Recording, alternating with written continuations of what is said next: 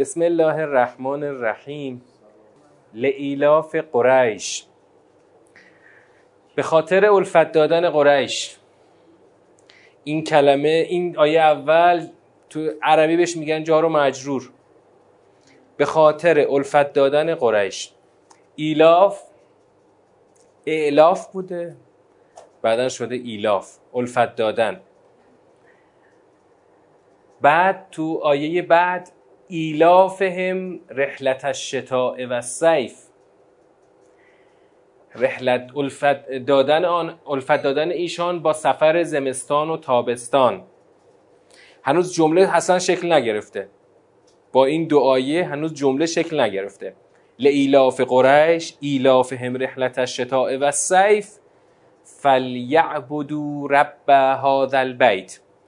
پس باید پروردگار این خانه را بپرستند. الذی اطعمهم من جوع و آمنهم من خوف. همان که آنان را از پس گرسنگی اطعام کرد و آنان را از ترس و دلهور ایمن ساخت. خب اولین جمله تو این سوره کی شکل گرفته؟ تو کدوم آیه شکل گرفته؟ آیه یک و دو که هنوز جمله شکل نگرفته. تو آیه سه تازه جمله شکل گرفته. فلیعبدو رب هذا البیت تازه جمله ما کامل میشه. یعنی آیه یک و دو سه رو هم دیگه یه جمله است. خب. یه قاعده فنی بگم چون تو دور اول سوره هستیم. تو عربی یه اصطلاحی هست که دائم گفته میشه میگن هر جار و مجروری باید به جای بند باشه یا میگن باید به جای متعلق باشه. الان این لعیلاف قریش به کجا متعلقه؟ متعلق. به کجا متعلقه؟ به کجا بنده؟ ها؟ به جای بند نیست؟ چرا دیگه؟ به جای بنده حتما بنده. به خاطر ببین الان از کجا میشه فهمید که به کجا بنده؟ از معنا باید بفهمیم. به خاطر الفت دادن قریش. خود قریش که مضاف الیه ایلافه. باید به یک فعلی بند باشه. همیشه اون متعلق یعنی آنچه که به آن بند شده باید یه فعل باشه. ایلاف که فعل نیست ایلاف مستره. یعبدو فعله. اولین فعلی که اینجا داریم یعبدوه. یه دونم لام سرش اومده که چیکارش می‌کنه؟ امر غایبه. آره. باید که چنین کنند. فل یعبدو اون فهم که نتیجه میشه. پس باید بپرستند پروردگار این خانه را. خب اگه بخوایم جمله رو پس حالا چرا این جار و مجرور سر اول اومده تو آیه یک اومده؟ چرا فعلش تو آیه سه اومده؟ چرا این جار و مجرور اصطلاحا مقدم شده؟ برای همین خیلی توی جار و توی متعلقش اینجا گیر کردن.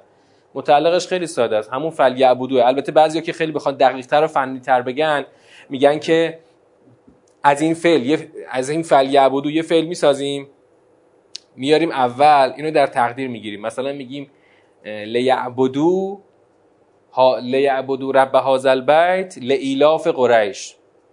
اما شاید اصلا ضرورتی نداشته باشه. یه جار مجرور شده که مقدم شده بر متعلق خودش. ببین نه اون نمیشه گفت چون که زیبایی کلام اینجا اصلا گزینه اول نیست. یه جایی خدا پس و پیش می‌کنه که اون سجع کلام حفظ بشه. آره اما مثلا مثلا تو فارسی داریم تو فارسی میگیم که به تو میگم. اگه بخوایم تاکید کنیم روی اینکه به تو دارم میگم نمیگیم میگم به تو. به تو میگم. اینو میذاریمش اول. آره. لعیلاف قریش به خاطر الفت دادن قریش باید بپرستند پروردگار این خانه را. باید بپرستند پروردگار این خانه را. همون که آنها را از گرسنگی سیر کرد و از ترس آنها را ایمن ساخت. خب توی الان ما دور اول خوندیم. تو دور اول فهمیدیم که سوره یه جمله است که یه جار و مجرور با یک در واقع مفعول مطلق و بعدش هم که الذی. الذی هم که توصیف چیه؟ الذی وصف ربه. وصف ربه. کلا جم... سوره یه جمله است. سوره قرش یه جمله است. بله اون جمله با الذی میشه موصول میاد توی اون. میشه وصف رب. آره وصف رب خودش یه جمله است. آره. پس حتما سوره یک سیاقه. سوره یک سیاقه و در یک سیر ما این رو خواهیم خوند. خب وقتی که سوره یک سیاقه ما الان ببینیم که چجوری می‌خوایم اینو بخونیم. تو این نمودار می‌تونید این ساختار رو خیلی ساده ببینید. ایلاف قریش بعد تو آیه دو اون ایلاف توضیح داده شده. بعد فلیعبدوا اون به اصطلاح ثقل کلام روش هست. بعدم که تو آیه آخر وصف رب اومده. کدام رب رو من دارم میگم باید بپرستند؟ خب الان میایم دور معنایی دور تحلیلی. تو دور معنایی و تحلیلی خیلی دقیق باید بریم جلو. خیلی دقیق چون سوره بسیار دقیقه و نکته بسیار ژرفی توش هستش. همین سوره که خیلی کوتاه هست بازم تکرار می‌کنم یک واحد قرآنه. همین سوره کوتاه یک واحد قرآنه یک واحد که اون واحد بودنش مثل همه واحد هاست. مثل مثلا تو دانشگاه واحدها رو به دانشجو میدن تا بگذرونه. هر واحد یه واحده یه نمره تو کارنامه میاد. اینم یه واحد از قرآن. بله یه واحده. فرق در واحد بودنش فرق نمی‌کنه. قرآن از 114 واحد تشکیل شده. اینم یه واحد از قرآن. بله. کوچک و بزرگ بودن سوره واحد بودنش که دقیق نمیده. فقط طول و تفصیل کلام کمتر و بیشتر میشه. الان این سوره در همین یک واحد بودنش نکته ای داره که برابری می‌کنه با بقیه سوره ها خب ببینیم این نکته کجاست که خدا در یک سوره کوتاه و کوچک این رو قرار داده. اولش از یک اسمی ما داریم می‌بینیم که خدا داره ازش اسم میاره که قریش. به خاطر الفت دادن قریش. خب قریش کیان چیان؟ اصلا یعنی چی؟ ببین ما برای اینکه قریش رو بفهمیم یعنی چی به تاریخ مراجعه نمی کنیم. همچنان که توی مبانی هم توضیح داریم ما برای فهم قرآن نیازی به مرور تاریخ نداریم. فقط به چی نیاز داریم؟ زبان عربی. زبان عربی. خب زبان عربی درباره کلمه قریش به ما چی میگه؟ قریش یعنی چی اصلا؟ این که تعریف تاریخیشه. قریش یعنی چی؟ یعنی یه جامعه ای که حول یه محوری گرد آمده باشه. حول یه چیزی دور هم جمع شده باشن یعنی یه دلیلی اونها رو دور هم گرد آورده باشه. میشه قریش. حالا اینا چرا؟ شدن قریش. دور چی گرد آمده بودن؟ دور خانه خدا. قریشی ها دور خانه خدا گرد آمده بودن. از کی؟ از زمانی که حضرت ابراهیم به دستور خدا زن و بچهش رو برداشت رفت تو این بیابون سنگلاخ و گفت که خدا بهش دستور داد که اونا رو بذار خودت برگرد. هیچی نبوده. یک بیابون برهوت سنگلاخ.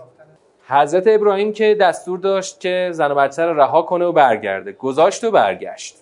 اصلا زن و بچه تو یک سرزمین هیچکی نیست. نه, نه یه سرزمین آباد یه سرزمین کاملا برهوت سنگلاخ.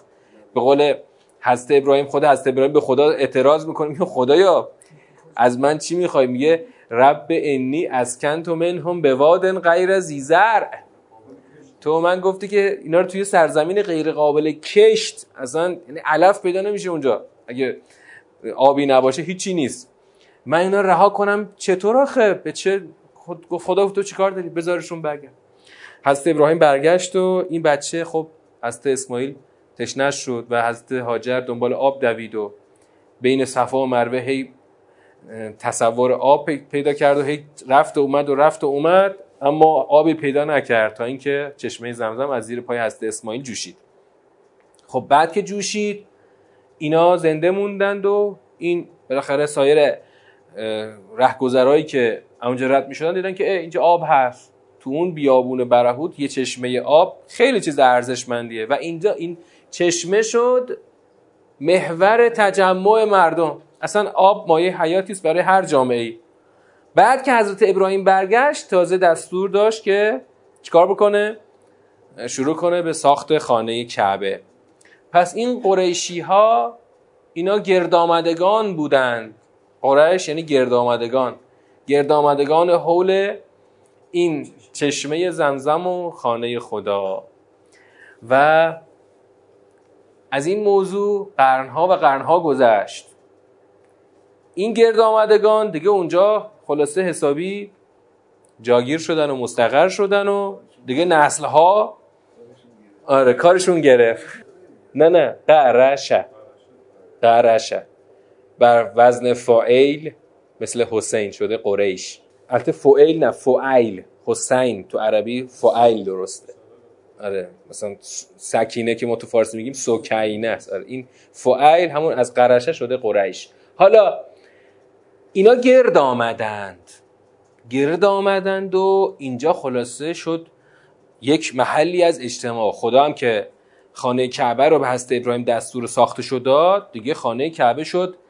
محل گرد آمدن یکتا پرستان حضرت ابراهیم می‌دونید چند قرن قبل بوده؟ خیلی فاصله داشته. من وقتی تصور می‌کنم چقدر فاصله است واقعا فاصله زیادیه. چون دیدین تو سوره صف مثلا تو تاریخ ها نوشتن بین 15 تا 17 قرن بین حضرت موسی تا عیسی فاصله است. حضرت موسی خودش نسل چندم بنی اسرائیله. یعنی نسلی که باز چند قرن گذشته که اینا از اون حالتی که برادران همه پا شدن رفتن مصر همه شدن اون شاهشون شد فرعون نسل اینا شدن بنی اسرائیل. ببین چند قرن باید بری عقب تا برسی به اون نقطه اولیه هسته این اجتماع. اما همه این قرون اینا تغییری نکردن. اینا تغییری نکردن اون بقیه مردم سایر فرزندان حضرت ابراهیم اینا هی تغییر کردن و خلاصه اون اتفاقات دیگه. ولی اینجا اتفاق خاصی نیفتاد اما یه اتفاقی افتاد. یه اتفاقی در درون اینها افتاد. یعنی از لحاظ اجتماعی اتفاق خاصی نیفتاد همینطور اینا نسل به نسل بودند و دیگه خانداری و کلیدداری و پردهداری و رسوم اینها رو هی در خودشون پرورش دادند و خلاصه مردم هم که از همه جا می اومدن و اتفاق خاصی نمیافتاد. اصلا جنگ هم در نمی‌گرفت چون اصلا کسی اونجا تمایلی به جنگیدن نداشت که بخواد. جز جنگ هایی که بین خود این عربا شکل می‌گرفت کسی از بیرون اونجا تمایی به اونجا نداشت چون ارزشی برای تصرف نداشت. ثروتی نداشت کسی بخواد اونجا تصرف کنه. فقط یه اتفاقی افتاد در درون اینها. این اتفاقات بیرونی چیز خاصی نبود. در طی قرون اینا فقط بودن و همین قریش هی بزرگتر شدن و اونجا خلاصه شهر شد. شهر شده اینا هی پایگاه و جایگاهشون محکمتر شد. اما یه اتفاقی افتاد. اونی که در درون اون اینا اتفاق افتاد چی بود؟ کم کم از یک تا پرستی به شرک. رسیدن به شرک. رسیدن به شرک اما فرم بیرونی رو همچنان حفظ کردن. فرم بیرونی همون خلاصه خانداری و حج و مناسک حج و همه اینا بود دیگه. یعنی از زمان حضرت ابراهیم خود حضرت ابراهیم اینها رو انگار تشریع کرد برای این مردم که شما هم همین کارا رو بکنید. دور خانه بچرخید به این تعداد دور دور خانه بچرخید سعی صفا مروه رو انجام بدید. آها خب همین دیگه. اون اتفاقی که افتاد همین بود. اتفاقی که افتاد این بود که اینها خانهداری رو به خوبی داشتن. خانهداری و مناسک خانهداری دیگه کلیدداری اون همه هر چی که حول و حوش خانهداری بود اینا تکمیل داشتن. که دیگه در طول این قرون از دل اینها چیزم در اومده بود دیگه. رسوم و آداب و اینا هم در اومده بود. یعنی همه اینا برای خودش سیستمی برای داشته در اون جامعه. تا اینکه حتی در زمان خود پیامبر اکرم. وقتی که پیغمبر اکرم با اینا به مقابله برخواست اینا یکی از افتخارات خودشون رو در مواجهه با پیغمبر اکرم چی می‌گفتن؟ می‌گفتن ما چی هستیم؟ ما خانه داریم ما کلید داریم ما اینجا بالاخره آره حقا و گل داریم و از این حرفا منظورشون چی بود؟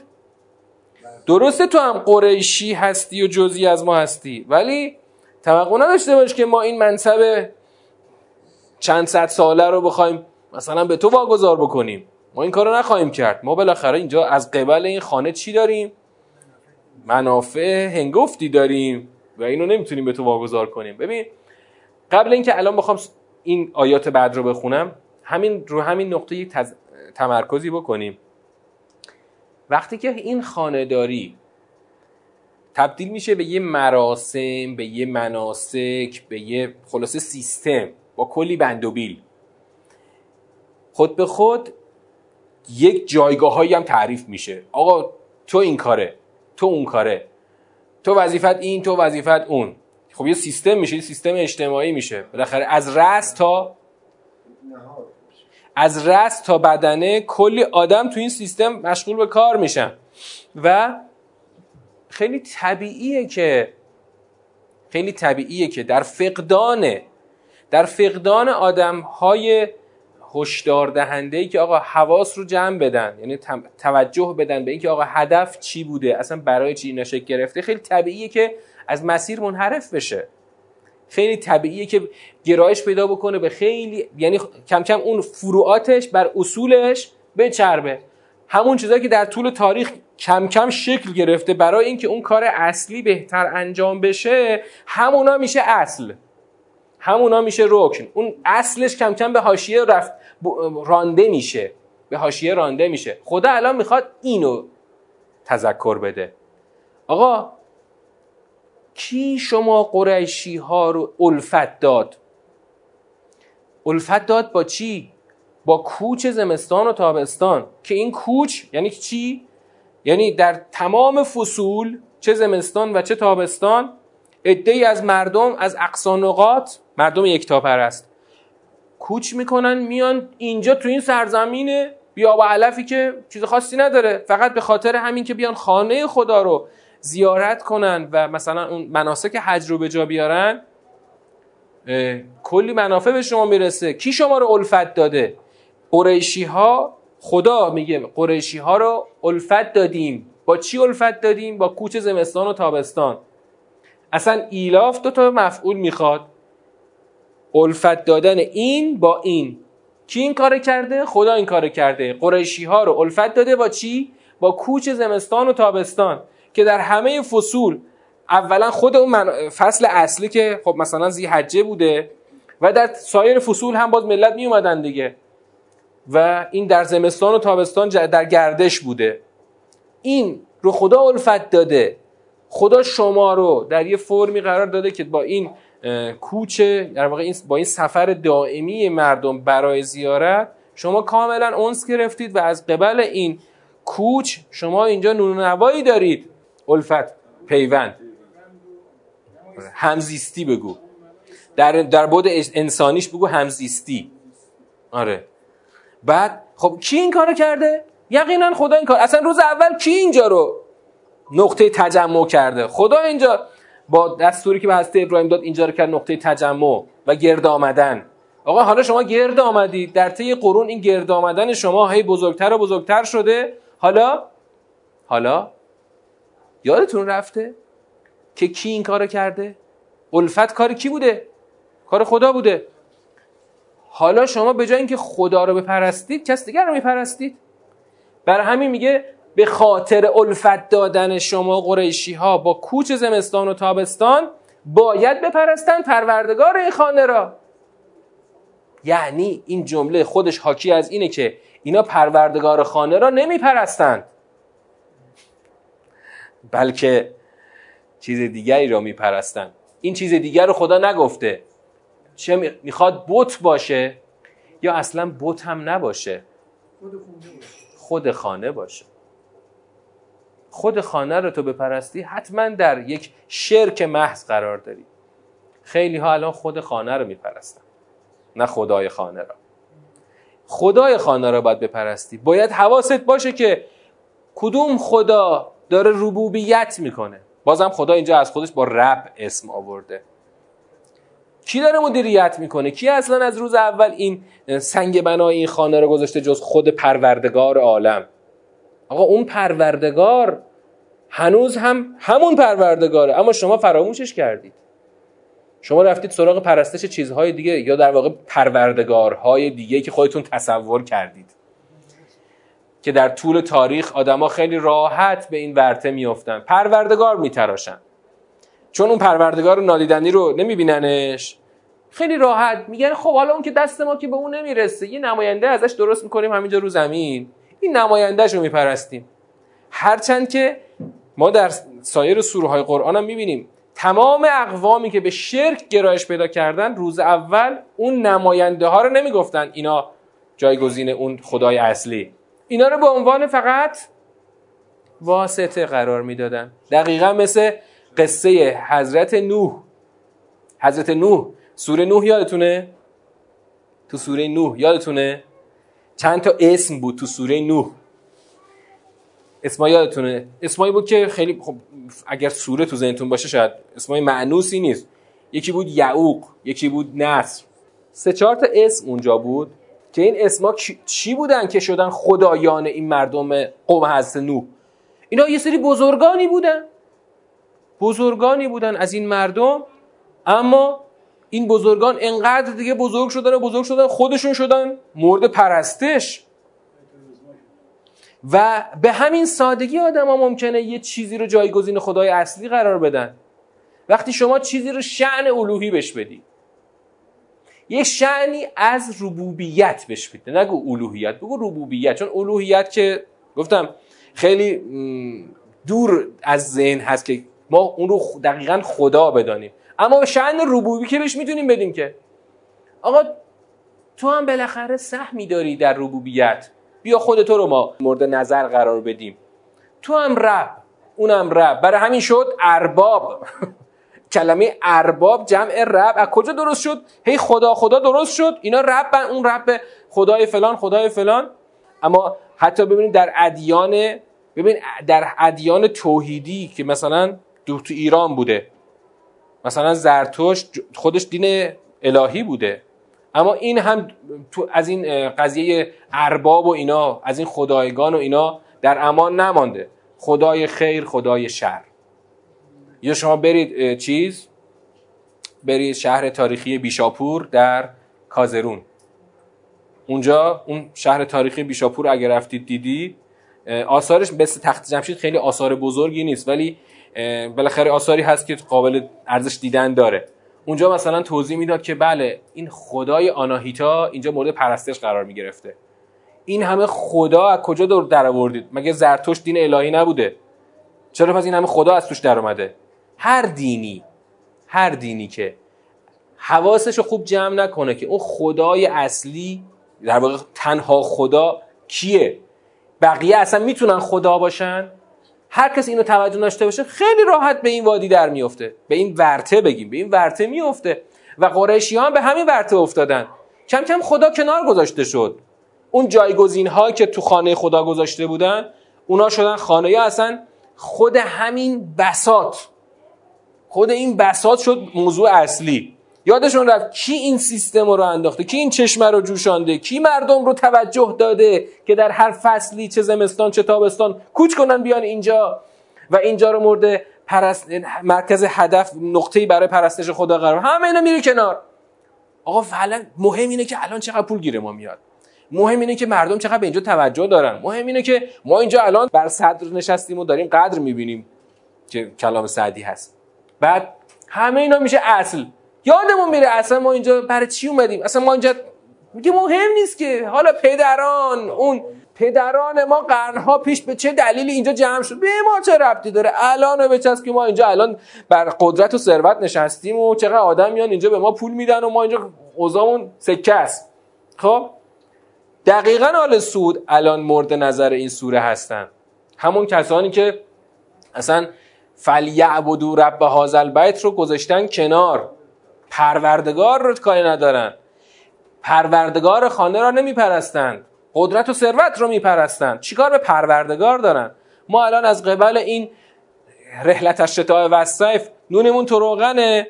بی خیال همه چی چیکار به خدا داریم؟ انقدر این موضوع بزرگ و بزرگ و بزرگ میشه. کم کم میرن با همه دشمنان یکی میشن.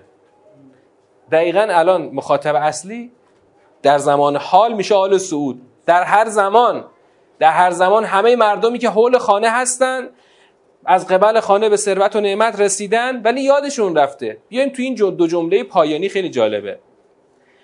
خدا برای اینکه خودش رو معرفی کنه بعد از اون قضیه ایلاف ایلاف و اول سوره خدا گفته. بعد خدا میاد رو چه موضوعی تاکید می‌کنه؟ کدام خدا رو من میگم باید بپرستید؟ اولا خدای این خانه. پروردگار این خانه. در واقع اون تاکید کلام روی رب هست. پروردگار این خانه. حالا این خانه پروردگار این خانه وقتی خدا می‌خواد خودشو بهتر برای این مردم که از اون حقایق دور شدن معرفی کنه چی میگه؟ الذی اطعمهم من جوع. همان که همان خدایی که همان پروردگاری که آنها را از گرسنگی سیر کرد اطعمه اطعام کرد. سیرشون کرد. از گرسنگی نجاتشون داد و سیرشون کرد. خب انگار یادتون رفته که کی شما رو سیر کرده. یعنی خدا ببین وقتی کسی به حقیقت پروردگاری این خانه توجه نداشته باشه خدا میاد میگه واجون الان این شکم تو رو کی سیر کرده؟ امنیت تو رو کی برقرار کرده؟ و در هر جامعه ای دو نعمت اصلی و زیربنایی همینه. یک غذایی برای خوردن و امنیتی که آدم بتونه در پناهش زندگی امن و آرامی داشته باشه. نعمت امنیت و نعمت غذا زیر ساختی ترین نعمت های هر جامعه خدا میگه من این کارو کردم. همان خدایی که آنها را از گرسنگی نجات داد و از ترس ایمن ساخت. یعنی هر کسی در هر جایی این دو نعمت رو داره باید اینو از خدا بدونه. شما همین تاریخ کهن یا تاریخ معاصر رو نگاه کنید همین خودمون ما مردم ایران چقدر از همین دو نعمت محروم شدیم و آسیب خوردیم. اتفاقا جالبه معمولا هر کدوم آسیب می‌بینه اون یکی هم از بین میره. مثلا غذا کم بشه امنیت کم میشه امنیت کم بشه غذا کم میشه. یعنی اینا با همدیگه جوری با همدیگه توامه مثلا می‌بینی که توی جنگ اول انگلیسی ها غذا رو از مردم ایران گرفتن. با شروع جنگ اول امنیت هم از این کشور رفت. من پدر بزرگم چون دوره قاجار رو خودش زندگی کرده بود می‌گفت می‌گفت که اصلا دوره قاجار امنیت نبود. می‌گفت از خونه در می اومدی می‌خواستی بری تا شهر؟ که تقریبا 80 درصد مردم ایران اون موقع در روستاها زندگی می‌کردن. مثلا امنیت دیدم گفت سر هر جای سر هر گردنه اون سریال روزی روزگاری رو که همه اون زمان دیدین دهه 70 دقیقا قصه واقعی دوره قاجار بود. آره قصه واقعی دوره قاجار بود که کاروانا رو لخ می‌کردن همه رو اموال مردم رو غارت می‌کردن. بعد یه چند سال بعدش 20 سال بعدش تو جنگ دوم. باز قحطی باز ناامنی. کتاب قحطی بزرگ نوشته محمد قلی مجد. اینو بخونید. این محمد قلی مجد هم آمریکا زندگی می‌کنه ایرانیه. اصلا کتاب اول انگلیسی نوشت. این آقای مجد کتاب انگلیسی نوشت بعدا به فارسی ترجمه شد. دهه هفتاد به فارسی ترجمه شد. و خلاصه اصلی ترین نعمت ها همون امنیت و غذاست. ببین همین الان که تو دنیای مدرن داریم زندگی می‌کنیم یه جنگ اوکراین چقدر تونسته امنیت غذایی رو به خطر بندازه. فقط تو اوکراین جنگ شده تو تمام قاره های جهان تورم مواد غذایی شده. بعضی از مواد غذایی تا 5 6 برابر تو آمریکا گرون شده. حالا برگردم برگردم به این نقطه نقطه اصلی. ببینید خدا چرا می‌خواد که آقا منو باید بپرستید؟ آیا ببینید گفتیم اول کلام گفتم که خیلی طبیعی که آدما یادشون بره. ما این نعمت ها رو از کجا داریم؟ یادمون ما چه می‌دونیم؟ به ما نگفتن. اجدادمون توی شرایطی بودن. ما که نمی‌دونیم چی بوده کی بوده چطور بوده. یعنی خیلی طبیعی که آدما فراموش کنن. و خدا می‌خواد خدا می‌خواد که آقا شما فراموش نکنید کدام پروردگار داره اینها رو برای شما تأمین می‌کنه. کدام پروردگار قضا و امنیت شما, شما رو مخصوصا شما قریشی ها رو تأمین کرده. از قبل این خانه. ولی شما همه رو گذاشتید کنار و دارید فقط مشغول خود خانه و همین سیستمی که برای خودتون رو انداختید شدید.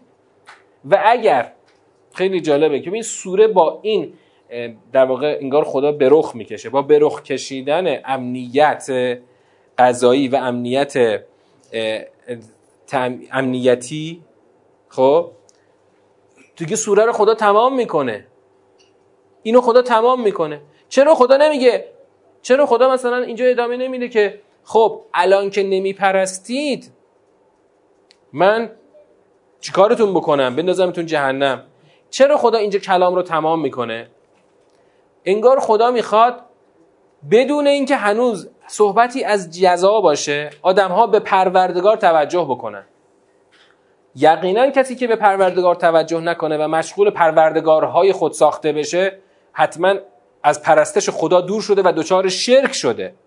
اما خدا این توقع رو داره که قبل اینکه من اصلا از جزا صحبت بکنم تو بفهمی که بخوا... باید به اون مبدع نعمت باید توجه داشته باشی. کدام پروردگار به تو این دوتا نعمت رو بخشیده؟ باید او رو بپرستی. چرا میری پروردگار دیگری رو میپرستی؟ یعنی جالبه. هر توجهی به یک پروردگاری خود ساخته غیر از پروردگاری که پروردگار جهان هست این یک انحراف بزرگه که ما اسمشو می‌ذاریم شرک. خدا تو این سوره باز عنوان شرک رو نیاورده. ولی این دقیقا شرکه. یه پروردگار دیگر رو که خودت درست کردی تصور کردی بیاری جای پروردگار اصلی بذاری. نعمت تو از او بدانی همه چی از او بدانی و او را بپرستی. نکته ظریفی اینجا هست. خیلی خود این مرز در افتادن به ورته پرستش یک خدای دیگر یک خدای خود ساخته خیلی ظریفه. خیلی مویی هست. خیلی باید توجه داشته باشیم که رفتارهای ما شبه پرستش نباشه. نباید اینو از کجا میشه فهمید؟ آقا الان شاخص چی می‌تونه باشه؟ من خودم دیدم. من دیدم که خیلی ها همین حالت رو دارن. یعنی پروردگار رو نمیپرستن. بله بله پروردگار رو نمیپرستن. کاری نداره با خدا. فقط مهم الان که من از قبل مثلا این خانه الان چقدر مشتری دارم. اصلا کاری نداره. خود درآمد اشکالی نداره. اینکه من صاحب نعمت رو فراموش بکنم. خب؟ صاحب نعمت رو فراموش بکنم بعد یه کاری بکنم که شبه پرستش بشه. یعنی چی؟ یعنی منشأ این نعمت رو نعمت امنیت و نعمت غذا رو از اون خدا خدای عالم ندانم. از قبل این خدای ثانوی بدونم. خیلی موییه خیلی ظریفه. ببین آل سعود آل سعود الان دارن چیکار می‌کنن؟ که خود همون قریش هم هستن. آل سعود دارن چیکار می‌کنن؟ خدا چیه هستن خدا کدومه؟ خدا همین این دنیایی که ما داریم این همین خدای ما همینه دیگه. ثروت و نعمت. حالا حتی بیاد به طور سوری اون تواف رو هم انجام بده. اصلا ارزشی داره؟ یا به طور سوری نمی‌دونم چرا اینقدر برای ما برای ما هم زیادی مهم شده که مثلا هر سال در روز همین روز عرفه چند روز دیگه از گلاب ناب قمسر کاشان خانه کعبه شستشو داده می شود آقا این مناسک این شکلی رو کی در آورده کی درست کرده؟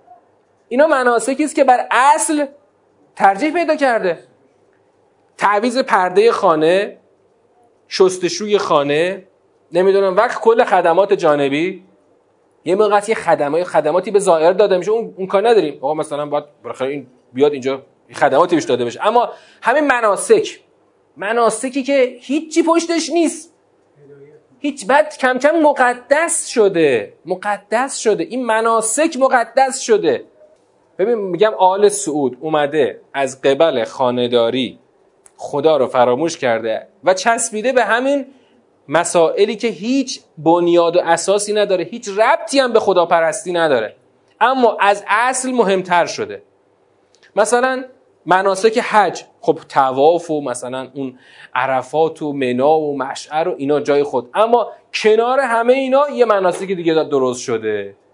مناسک دیگه درست شده که اون مناسک نمونهش همین مثلا حالا تعویز کلی مراسم و اینا که پرده می‌خواد تعویز بشه. و چه کلی آدم هر سال مثلا فقط کارشون دوختن پرده است. چون پرده رو مثلا با دست میدوزن. بعد این پرده هر سال به پرده قدیمی این برش زده میشه به کشورهای مختلف یه تیکش رو می‌برن میدن به عنوان تبرک. اون پرده اون اصلا پردهش رو چیکار داره؟ خود سنگش. خود سنگ خانم سنگ آقا جون سنگه مگه این خانه رو اصلا این فقط چهار تا سنگ من گفتم از ابراهیم گذاشته رو هم. این دورش بچرخید. نرید خود اون سنگ رو بپرستید اما الان ببین مثلا دعو کلی دعوا و بحثه که چرا الان چی شده؟ دورش دیوار کشیدن نمی‌ذارن کسی بره دست بزنه. من تو تصاویر امسال دیدم. الان این موضوع اصلی که چرا ما رو از استلام حجر ما رو محروم کردید؟ آقا استلام حجر خود اون اصلا حجر الاسود بهت ببرن بره تو خونه. می‌خواد چیکارش کنی؟ سنگ اگه سنگ مقدس یه خدا مثلا گفته بیا آیا گفته که بیا این سنگ رو بپرست بیا بیا منو بپرست حالا یه پرانتز تو خیلی پرانتز یواشکی. پرانتز یواشکی. خب ما هم از این مراسم ها داریم دیگه. ما هم از این مراسم ها داریم. کم کم مقدس شده. خب چرا مقدسش کردید؟ چرا چیزی رو که مقدس نیست مقدس کرد؟ بعضی میگن نه خب این مثلا برای ما یادآوره. برای ما خوا... مثلا این ما رو مثلا یاد امام رضا میندازه. خب اما من میگم تو به مردم عادی نگاه بکن. مردم عادی که هنوز مثلا تو فضای قرآن و مفهوم رب و ربوبیت و اینا نیست. از این فرم ظاهری توجهش به کجا میره؟ خب میره تو همین مناسک دیگه. این مناسک میشه اصل. الان شما جرأت داری بری مثلا ساعت بالای ایوان زل شرقی زل غربی صحنه انقلاب ورش داری؟ ساعت مال کیه مگه؟ مال قرن 19 همه زمان قاجار آوردن گذاشتن. الان خود ساعت مقدس شده. هست موقع شده یا نشده؟ همین توی ولادت امام رضا این آقای دلاوری رفته بود کلی داشت ساعت رو تشریف بابا این ساعت از سوئیس آوردن. زنگش هم زنگ ناقوس کلیساست. الان این زنگ ناقوس کلیسا رو گذاشتن اونجا از دور قاجار الان شده مقدس شده. سر ساعت باید این زنگ بخوره. اگه زنگ نخوره یه اتفاقی حتما افتاده. می‌پرسن در متبرک بودن اینها چه نظری دارید؟ همین چیزای فرمی که الان داریم. آقا من این کلمه متبرک رو نمی‌دونم دقیقا یعنی چی. من الان به نظر موافق و مخالف ندارم. من دقیقا نمی‌دونم متبرک یعنی چی. اینو برای من تعریف بکنید. بعد نکته جالب اینه که اصلا حالا تبرک رو من الان کوتاه بیام. من معنای تبرک رو نمی‌خوام گیر بدم. آقا این که شما در دین من می‌خوام این شاخص بذارم وسط شما خود با اون شاخص ببین چی میشه مسئله. این که ما در دین این مسائل فرمی سوری و ظاهری رو بیایم ترجیح بدیم بر بنیاد دین بر اصل و اساس دین. من الان میگم تو سوره بعدی حرفای جدی می‌خوایم بگیم سوره ماون تو سوره ما میگیم اصلا نمازم تو بخون. وقتی بیای به اون مسائل دغدغه های اجتماعی توجه بعد بیایم چیکار کنیم؟ تو دین بیایم تبرک رو تکثیر کنیم. آقا این این نون متبرکه این نمک متبرکه این پارچه متبرکه این آجر متبرکه. آقا تو نه یه جای این سنگای برش خورده. دم حرم امام رضا تو خو... از هر کدوم خروجی ها خواستین وارد بشین فرق نمی‌کنه. حالا من خروجی گرفتم توش با دقت نگاه کردم. فرش کهنه رو قاب گرفته. این قشنگ نصف این کتاب. فرش کهنه. فرش فرسوده رو به ابعاد یه کف دست قاب گرفته اونجا به شما میفروشه. گفتم اینا چیه؟ نوشته فرش متبرک رضوی. این سنگه چیه؟ این سنگ یک زمانی در بنای حرم بوده. بعدا تخریب شده ما برشش زدیم. تهش کجاست؟ من الان نمیگم من کار به نمیگم مثلا با تبرک مخالف نیستم اصلا. مثلا با معناش هم الان نمی‌خوام گیر بدم. آقا تهش کجاست؟ این چوب این بوق ما باش یه روز نقاره زدیم. این بوقا رو ببریم بفروشیم دیگه. بوقا اون میدان میدان بوقای مشهد دیدین که؟ ندیدین؟ میدان ملت نزدیک محل طلاب. اون میدان یه ده تا از این بوقا بزرگش رو ساختن. البته دیگه این بزرگا حتما یه زمانی باش نواختن. بزرگ نماد خیلی بزرگ. این وسط میدون ده تا بوق نقاره گذاشتن. یکی از دوستان من باش من مفصل بحث کردم. گفت چرا به اینا داری گیر میدی؟ من میگم آقا اصلا ما با خودمون کار نداشته باشیم. من فقط می‌خوام به یه سوال بپرسم. تهش کجاست؟ آقا ته این تبرک کجاست؟ الان اون چیزیه که ما در دین ببینید با ما در دین با عنوان دین داریم اینو به مردم میفروشیم دیگه. با عنوان دین. مثلا یه موقع یه اثر هنریه. آقا من تو این اثر هنری مثلا همون تابلو مثلا. آقا این اثر هنریه مثلا. یه هنرمند یه هنری خرج کرده من هنرشو می‌خرم. اما این فرش کنه رو برای چی قاب گرفتی داری میفروشی؟ ها این فرش کنه به چه می‌خوره قاب گرفتی؟ خب بعد شما اینو من اسم اینو حق دارم بذارم سوء استفاده از احساسات دینی مردم یا نه؟ ببینید اینا نقل های تاریخی است. درسته؟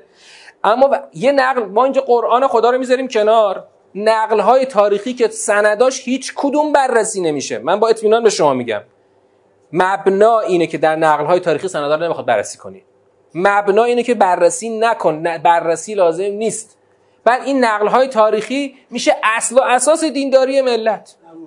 علامه طباطبایی ما از علمش بهره ها می‌بریم. اما سیره علامه حجت نیست. سیره علامه. خب؟ درباره همه علمای معاصر یه سیره عملی ما الان داریم خب؟ این سیره عملی برای ما شده اصل اصل دینداری. بعد من میگم خب من یه نظام دارم. من وقتی قرآن رو می‌خونم یه نظام دارم. من این سیره رو می‌برم می‌ذارم توی نظام. ببینم این سیره میره تو نظام یا نمیره تو نظام؟ ها؟ چطور میره؟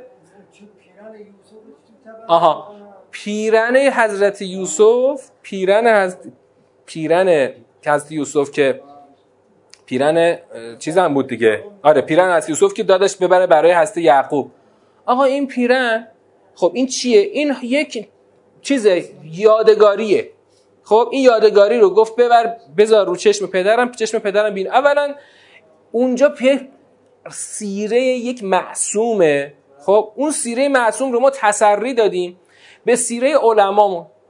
خب سیره علما فرق می‌کنه فرق می‌کنه. من از آقا من علما چی؟ من اینجا خود پیغمبر اکرم اینجا باشه ازش می‌پرسم پیغمبر من اینو برای من تشریح کن. خب پیغمبر تشریح می‌کنه. چرا خود ائمه ما روی این فرم های سوری دینی تاکید نمی‌کردن؟ ما نداشتیم. ما من من تو نقل معتبر چیزی نمی‌بینم. بعد اصلا خود ائمه رو بیایم جلوتر.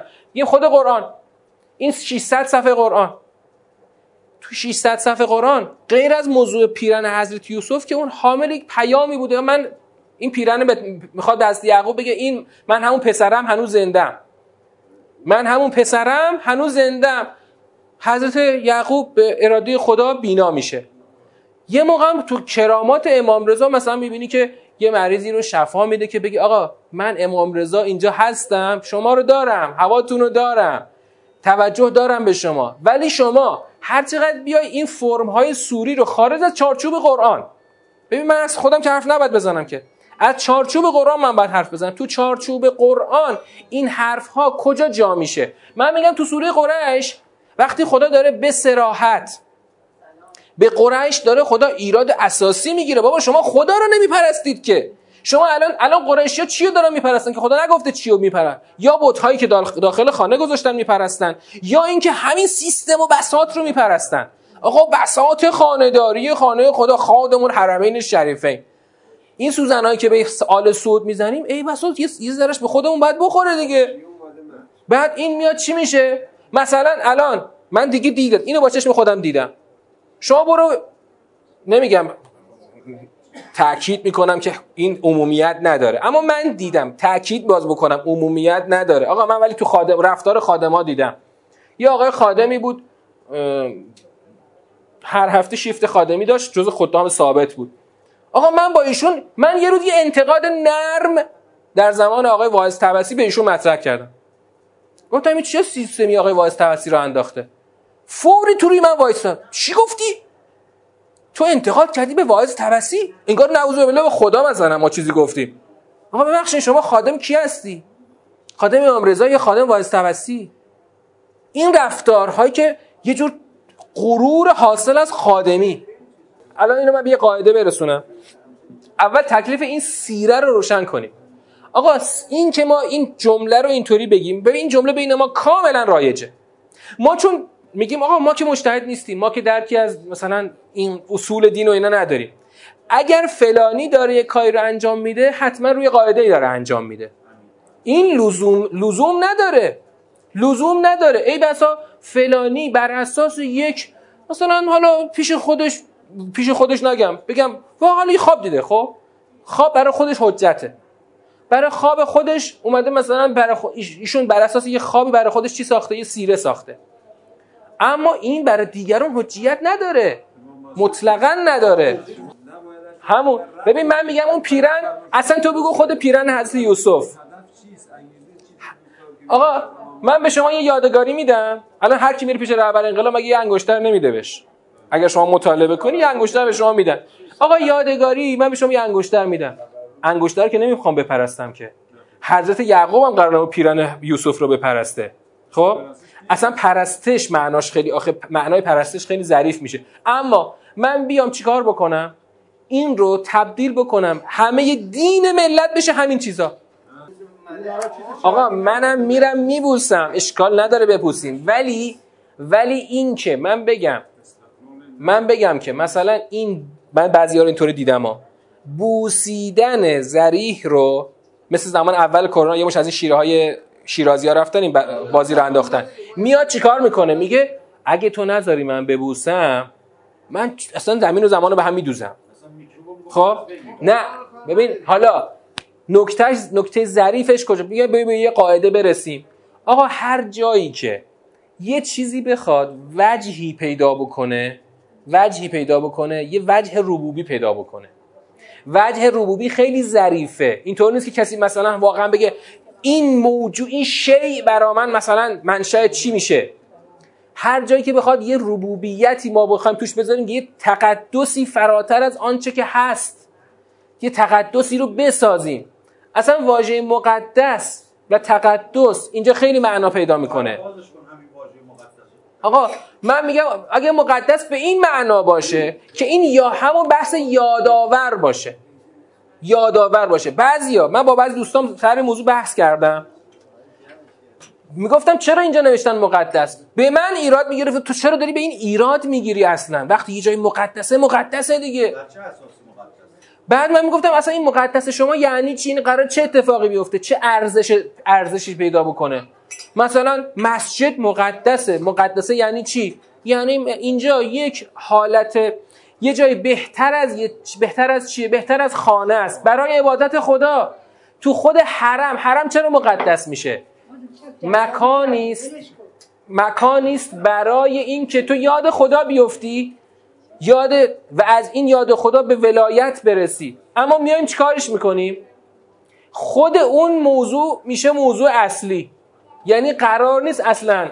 ما از این برسیم به یک هدفی فراتر. برسیم مثلا به یک جلوه از توحید برسیم به یک پله از عبودیت خدا. اینا فاکتور گرفته میشه مقدس میشه مقدس میشه اصل. نیا کنید یادتونه من می‌خوام یه چیزی بگم. نیا کنید مرزش ظریفه. یادتونه وقتی ظریف اینجا توی معصومیه ساخته شد که یک کاروانی را افتاد که یه زل از ظریف رو گذاشتن رو کامیون و بردن تا حرم امام حسین. خب؟ و ملت همه جا جمع شدن و خلاصه مراسمی بود. ادعی گفتن که خب این ذریح که هنوز نرسیده به امام حسین که بشه ذریح امام حسین ساخته شده برای اینکه روی هر روی قبر امام حسین نصب بشه. من میگم آقا اشکال نداره ذریح رو می‌خوای ببری؟ این ذریح یادآور باشه برای روزخانی امام حسین. اشکال نداره تو ذریح رو حرکت بده روزه بخون مردم رو به حقایق آشورا توجه بده. اما اگه خود ذریح رو هدف قرار دادی اون شد اصل. اون شد اصل. این فرقی با اون قاب گرفتن فرش های حرم امام نداره. همه فرش ها رو ببریم قیچی قیچی کنیم اینا رو قاب بگیریم به ملت بفروشیم. این اونه. خب شاخص چیه؟ شما شاخص دادی؟ ندادیم که. شاخص ندادیم. ببین تو دین ما الان سیره علما از اصل قرآن مهمتر شده. این هست یا نیست؟ مثلا میگیم آقای بهجت هر وقت می‌رفت زیارت حتما این قبه های ذریع هست معصومه رو خیلی قلیز ماچ می‌کردن. خب؟ آقا آقای بهجت شاید دوست داشته این کارو بکنه. من به آقای بهجت گیر ندارم الان. اما اگر ما من بیام اینو چیکارش می‌کنم اینو تبدیل کنم به اینکه آقا این یک عمل لازم و ضروری در زیارت حضرت معصومه است. خب این اشکال پیدا میشه دیگه. اشکال اینجا پیدا میشه. یعنی میشه اون میشه اصل. این میشه اصل. همه جلوه های دین میشه اون. ببین این فرقی با اون این فرقی با اون ساعت حرم ایوان صحنه انقلاب نداره. هر چیزی که از یه فرمی شروع شده ولی دیگه به یه جای دیگه رسیده. به یه نقطه رسیده که اون شده اصل. پیوند بخوره. اما مواظب باشیم که مواظب باشیم که چی؟ دقیقا مواظب باشیم که چی؟ این مبنا قرار نگیره که چی؟ شاخصش کجا می‌تونی پیدا بکنی؟ آیا خود این شی برای تو موضوعیت پیدا کرده یا نه؟ این فقط یادآوره. کار عوامانه که به کلی منتفی نیست که نفی شده نیست که. کار عوامانه اگر توش یک درسی باشه مثلا امام وقتی که در نجف بود هر شب می‌رفت چی میخون؟ جامعه کبیره میخون. امام می‌گفت بذارید ما روی این عوامی خودمون باشیم. اون زیارت جامعه کبیره رو من و تو اگه هر شب بخونی می‌دونی چه اتفاقی براتون برامون میفته چون درکی به فرازها و این جملات نداریم من دارم می‌بینم در دوستان خودم. زیارت جامعه می‌خونه فقط می‌خونه و می‌خونه.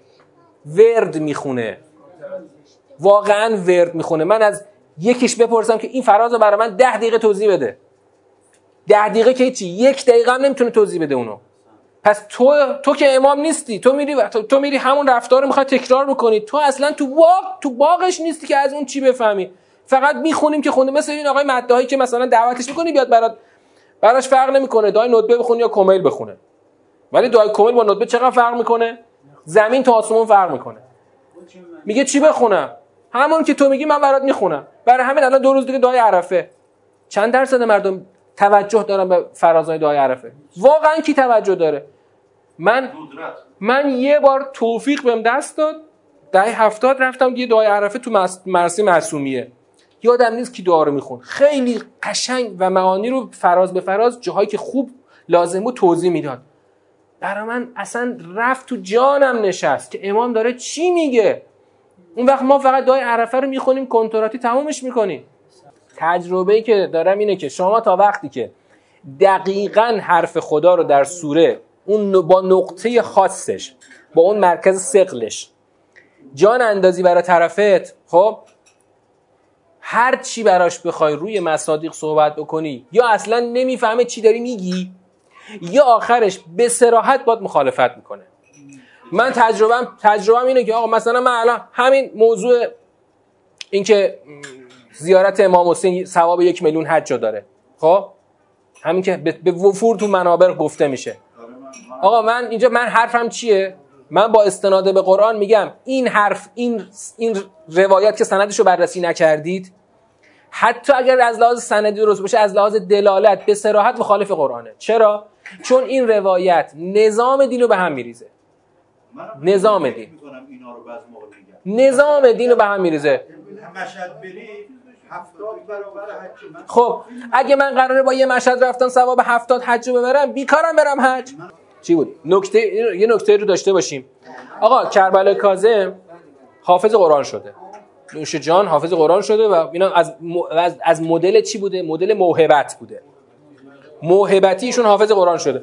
مثل این میمونه که آقا شما دقیقا مثل این میمونه که شما مریض تو بردی مثلا پیش امام رضا و شفا گرفتی. این از یه جنسه. خب این موهبت این موهبت چه تفاوتی ایجاد می‌کنه؟ مثلا آقای کربلای کاظم با داشتن این موهبت به کجا می‌رسه؟ آیا ایشون با دریافت این موهبت مثلا می‌رسه به همین حرفی که تو سوره صف دیشب سوره صف شما بودین دیگه؟ آره سوره صف. خدا ازت چی خواست؟ که بیای با مال و جان در راه خدا جهاد کنی. کربلای کاظم با این موهبت مثل اینمونه که من به شما یک اسلحه بدم. شما واجد یک اسلحه شدی. آیا الان با, با این اسلحه میشید مجاهد در راه خدا؟ یا نه؟ باید سلیمانی بشی تا مجاهد در راه خدا بشی. این موهبت نوش جانت موهبت رو به شما دادن. مثل اون مریضی که شفاش دادن. خیلی خوبه. اما این باعث ارتقای در واقع جایگاهی شما به اون صورت نمیشه چون موهبته. خدا تو قرآن از اول تا آخرش داره تاکید می‌کنه که آقا من به از شما می‌خوام از اینجا بیا برس خودت باید حرکت کنی بری برسی به اون قله اون ایمان دقیقا یعنی چی؟ ایمان دقیقا یعنی چی؟ تو من میگم این یه موهبتی است از جنس شفای یک مریض مثلا از یه جنسه اما این مساوی این نیست که کربلای کاظم به قله رسید نرسیده هنوز. چرا؟ اگه از الان این موهبت تازه چیکار می‌کنه؟ مسئولیتش سنگینتر می‌کنه. مسئولیتش سنگینتر می‌کنه. از این موهبت حالا پاشو بیا. نشین. پاشو بیا بریم برس به قله. اگه با این موهبت رفت و به قله رسید اون وقت دیگه خب رفته و نوش جان رسیده. اما اگر نره و نرسه این موهبت به خودی خود که او رو ارتقای جایگاه نمیده.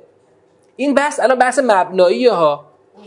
دوئیت نیست. نیست نیست نیست. هرگز دوئیت نیست. هرگز دوئیت نیست ببینید دو چیز رو داری. دو چیز رو داری. یه طلا داری یه نقره. خب؟ نسبت اینا با هم چیه؟ خب وقتی که وقتی نسبت اینا تعیین نشه جفتش میشه مال دارایی. خب؟ الان در نظام دینی ما قرآن و روایت که به اشتباه روایت گفته میشه. جفتش یه دارایی یکسانه از لحاظ جنس یکسانه. نه حتی یکسان که قرآن پایین تره خب؟ حتی اگه یکسان هم باشه. ما میگیم اصلا این دو اصلا اولا جنسشون یکی نیست. دوما یکسان نیست. جنس اولی متن وحی کلام خداست. دومی چیه؟ متن نیست از فعل یا قول معصوم نوشته شده. خب؟ فعل یا قول معصوم گفتیم نسبتش به قرآن چیه؟ نسبتش اینه که این معصوم باید بیاد این رو در جامعه اجرا بکنه. اولینش کی بوده؟ خود پیغمبر اکرم. برای اجرای این قرآن در جامعه نیاز به وجود معصوم هست. اگر معصوم نباشه دین میره به بیراهه میشه خلافت اموی و عباسی. اگه معصوم باشه مثلا میشه حکومت علوی. خب از همین قرآن. اگه بیا, بیا تا امروز. اگه معصوم نباشه میشه آل سعود. معصوم نه معصوم نه جایگزین معصوم. باشه میشه مثلا حکومت ولایت فقیه. این دقیقا تاثیر حضور امام در جامعه است. ما الان امام داریم. هرچند معصوم نیست ولی امام داریم. اون جوهره رو داریم. وقتی این جوهره رو نداری از توش آل سعود در میاد. دور خانه خدا میچرخه قرآن هم چاپ می‌کنه اما کفر محضه. وقتی امام داشته باشی از همون قرآن مثلا حکومت ولایتی ولایی در میاد. پس نقش امام اینه که این قرآن رو بیاره کف جامعه اجراش بکنه. تا این چی بشه؟ تا این قرآن اثر اجتماعی داشته باشه تا این قرآن جامعه رو به سعادت برسونه. حالا ما اون رو لحاظ نمی کنیم اون جوهره وجودی امام رو لحاظ نمی کنیم. میگیم آقا جون از امام چی مونده؟ یه کلام مونده. از قرآن چی هست؟ یه متن هست. این متن با اون متن برابر شد. در حالی که اینا برابر نیست اینا هر کدوم اولا جنس متفاوته دوما نقش متفاوته. هم جنسش اون انسان زنده است. این متن وحی اون انسان زنده است که برای اجرای این متن در جامعه باید زنده باشه. برای همین امام زمان باید یه روزی بیاد تا اینو اجرا بکنه. وقتی این متن رو پیش متن گذاشتی این تفاوت رو حذف کردی. الان امام زمان رو ما از باب چی می‌خوایم تو همین سلام فرمانده برای چی داریم امام زمان صدا می‌زنیم؟ ها؟ نه. من اعتراضم به سلام فرمانده اعتراض با تو پرانتزه. میگم چرا میگم چرا از قرآن تو شعرتون چیزی نیوردی ما تو سلام فرمانده من خودم سلام فرمانده رو این وقت نسخه عربیش و لبنانیش هر روز دارم گوش میدم. کیف می‌کنم. عربیش از فارسیش قشنگتره به نظرم. همین که تو لبنان هر روز دارن توی کشورهای لبنان اجرا می‌کنن. امروز دیروز تو هرمل اجرا شده خیلی قشنگ. اما چرا من اعتراض می‌کنم که میگم ما چرا قرآن نداری تو شعرتون آخه؟ بابا امام زمان میاد قرآن رو در جامعه اجرا کنه که بشه لیقوم الناس بالقسط که سوره حدید بهش می‌رسیم. شما وقتی امام زمان رو قرآنش رو ازش بگیری فقط فقط می‌تونی عاشقش باشی. هرچی هم که اظهار عشق بکنی خوبه ولی امام زمان نمیاد امام زمان با اظهار عشق نمیاد. امام زمان وقتی میاد که تو درک تو از قرآن اونقدر بالا برده باشی قرآن رو خوب فهمیده باشی.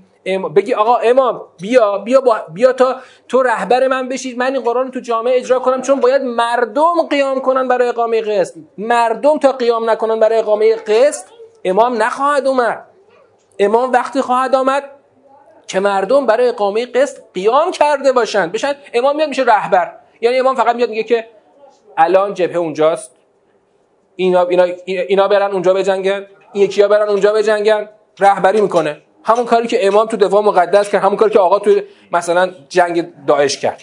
رهبریه اما شما قرآن رو حذف کن. خب امام بیا چیکار کنه دقیقا؟ امام خیلی دوستت دارم. خب دوستم داری که داری من چیکارت کنم؟ همونطور که زمان بعد از شهادت امام حسین مردم کوفه هنوز هم امام حسین رو دوست داشتن. که حضرت زینب بهشون چی گفت؟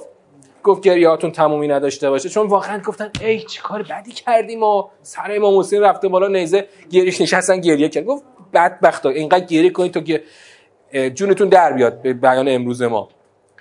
این پس ما تا وقتی که این تفاوت ها رو لحاظ نکنیم نمی‌فهمیم امام چی کار از تو دین قرآن نقشش چیه بعد چرا میگیم باید عرضه بکنی؟ چون امام مثلا فرض کن حضرت علی علیه السلام در فلان موضوع یه فرمایش گفته ناظر به اجرایی کردن فلان موضوع که اون زمان حکومتش رو باید اجرا می‌کرده در جامعه. بعد ما تمام سر مسئله رو ته مسئله رو می‌زنیم میگیم امام اینو گفته. آقا امام اینو در مقام اجرا گفته. اینو برای این نگفته که تو اینو مثلا بیای به من بگی که مثلا یه نمونه بگم چی؟ مثلا همون مثلا نامه که به شورای قاضی نوشت. من اگه نامه به شورای قاضی رو قرآن رو بلد نباشم و این نامه به شورای قاضی من واقعا نمیفهم چرا این نامه رو نوشته حضرت علی بابا حالا قاضیه دیگه بذار یه خونه خوبم بخره. از مال حرام هم که نخریده که. از مال حلال داشته رفت یه خونه خوب خریده. کجاش اشکال داره؟ امام تو نامه به شورای قاضی شسته شورای گذاشته کنار. هنوز شورای که حکم قتل امام حسین نداده هنوز که. بابا اون 20 سال دیگه قرار حکم قتل امام حسین. هنوز که قصاص قبل از جنایت هم که نکرده. شما نامه به شورای بخون ببین. بابا اصلا آبرو نذاشته برای شورای دیگه. آقا چرا این آخه اینجا صحبت مصداقی شد دیگه. آقا شما الان شورای و شستی گذاشتی کنار. می‌تونستی مثلا کلی بگی بد است. بزرگان برن خانه شاهانه بخرن. چرا اسم شورای ها آوردی؟ برای اینکه می‌خواد برای اینکه می‌خواد بگه آقای شورای بر اساس در واقع من اینجوری می‌خوام بگم؟ بر اساس نظام قرآن تو با خریدن این خونه اصلا رفتی تو وادی همون کفر عملی. چرا؟ چون تو دنیای خودتو اصل قرار دادی دنیاگرا شدی. تو با دنیاگرایی ره به سعادت نمی‌بری تو آخرش میری همون جهنمی میشی. چون دنیاگرایی سم مهلک هر انسانیه هر مؤمنیه تو بگو. خب وقتی من اینو بر اساس قرآن بخونم میفهم چرا حضرت با شعر اینطوری برخورد تند کرده. یا اون که با اون اون حنیف عثمان ابن حنیف. اگه اینو ندونم میگم بابا حالا امام می‌خواد روز مثلا شاید نعوذ بالله میگیم عصبانی بوده. یه نامه تند نوشته پدر شوره رو در آورده. این نمونه. از این نمونه ها فراوان. از این نمونه ها فراوان. من که من که تبرک رو که اصلا نفی نکردم. گفتم تبرک به عنوان چیز باشه. نه نه ببین. ببین گفتم اولا تبرک رو باید دقیق معنا کرد. اما دوما تبرک اگه به عنوان یادآور باشه. یاد آور اما خود اون عامل یادآوری که خیلی موضوعیت نداره که. مثلا حضرت بنی اسرائیل تو تابوت عهد و حفظش کردن. دقیقا همین تبرکی بود دیگه. تابوت عهد چی بود؟ همون صندوقچه ای که مادر حضرت موسی گذاشت رویش و فرستاد رو نیل رفت تو کاخ فرعون. این شد تابوت عهد. تابوت عهد برای اینا خیلی ارزشمند بود نسل به نسل اینو حفظش می‌کردن. بعد می‌بینی که همون تابوت عهد براشون شده دیگه موضوع اصلی کافر شده بودن. با گوساله سامری رفتن گوساله پرست شدن. خب؟ اتفاقا حرف هم اینجاست حرف اینجاست که اگه اون یاداورها کفش وزنش تو نظام دینه تو ترازوی دینی شما سنگین بشه. ته هم نداره.